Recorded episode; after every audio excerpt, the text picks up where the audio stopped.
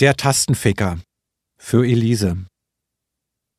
In jener Zeit fand an der Schule meines Bruders ein Schulfest statt, wo die Bands der Lehrer und Schüler in der Tonhalle auftreten sollten.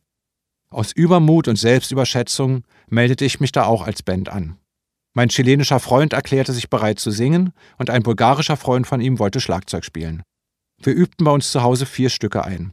Die Texte dazu dachte ich mir kurzerhand aus. Einer lautete: Kein Sound stört mich jetzt mehr. Ich gehe sowieso weiter. Die schießen hinter mir her. Immer lustig und heiter. Macht nur so weiter. Immer lustig und heiter. Ein anderer, Blutwurst und Mortadella, lustig ist Gewalt. Doch wenn du nicht als Erster ziehst, dann wirst du abgeknallt. Dieses Lied war wohl als Friedenslied gemeint. Die anderen Stücke waren in sogenanntem Arbeiterenglisch. Das heißt, englisch klingende Wortstücke wurden sinnlos aneinandergefügt. Da niemand in unserem Umfeld Englisch konnte, störte das nicht.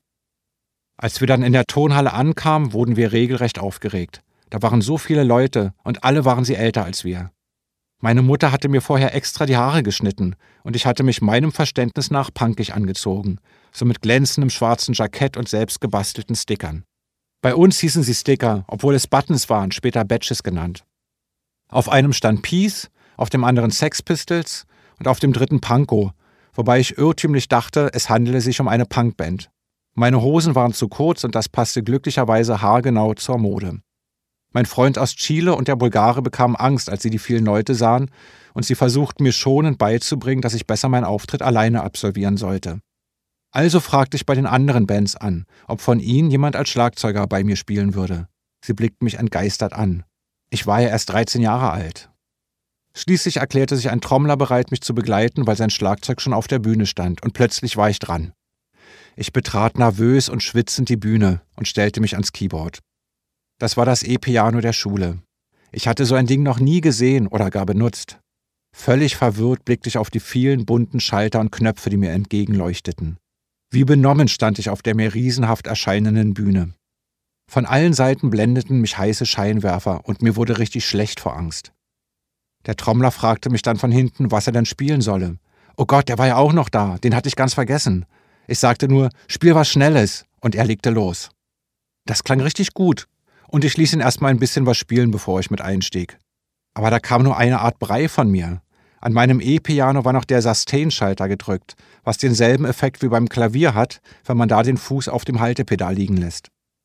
Da ich noch nie auf einer Bühne gespielt hatte, kam ich mit dem Raumklang nicht zurecht. Ich konnte das, was ich spielte, mit dem, was ich hörte, in keinen Zusammenhang bringen. Ich hatte auch noch nie in ein Bühnenmikrofon gesungen und wusste nicht, dass man da direkt hineinsingen und mit dem Mund dranbleiben muss. Ich dachte, es reicht, wenn eins in der Nähe ist. Deshalb hörten die Leute nur einige Wortfetzen von mir. Als ich nach dem ersten Lied komplett durchgeschwitzt zum ersten Mal wieder aufsah, stellte ich fest, dass etwa die Hälfte der Leute rausgegangen war. Ich machte mit dem zweiten Lied weiter, wobei mir gar nicht auffiel, dass der Trommler auch nicht mehr dabei war. So geht das nicht, dachte ich, als schließlich nur noch ein Viertel der Leute in der Halle verblieb. Wie einen Joker holte ich schnell die Mundharmonika, die ich immer dabei hatte, aus meiner Brusttasche und spielte einen Blues. Dann ging ich von der Bühne und versuchte unsichtbar zu sein. Selbst meinen besten Freunden fiel es schwer, mir etwas Anerkennendes zu sagen. Einer sagte nur, sein Kumpel hätte ihn gefragt, sag mal, was ist das denn für ein cooler Typ, dem ist ja gar nichts peinlich. Da war ich mit meinem Auftritt schon wieder halb versöhnt und fand, so schlimm war alles nun doch wieder nicht. Immerhin hatte ich mich wirklich getraut aufzutreten. Und ich hatte gemerkt, was für ein unbeschreibliches Gefühl es war, auf einer Bühne zu stehen. Es war nicht direkt ein angenehmes Gefühl gewesen, aber ich hatte gemerkt, dass ich auf der Bühne eine große Freiheit hatte.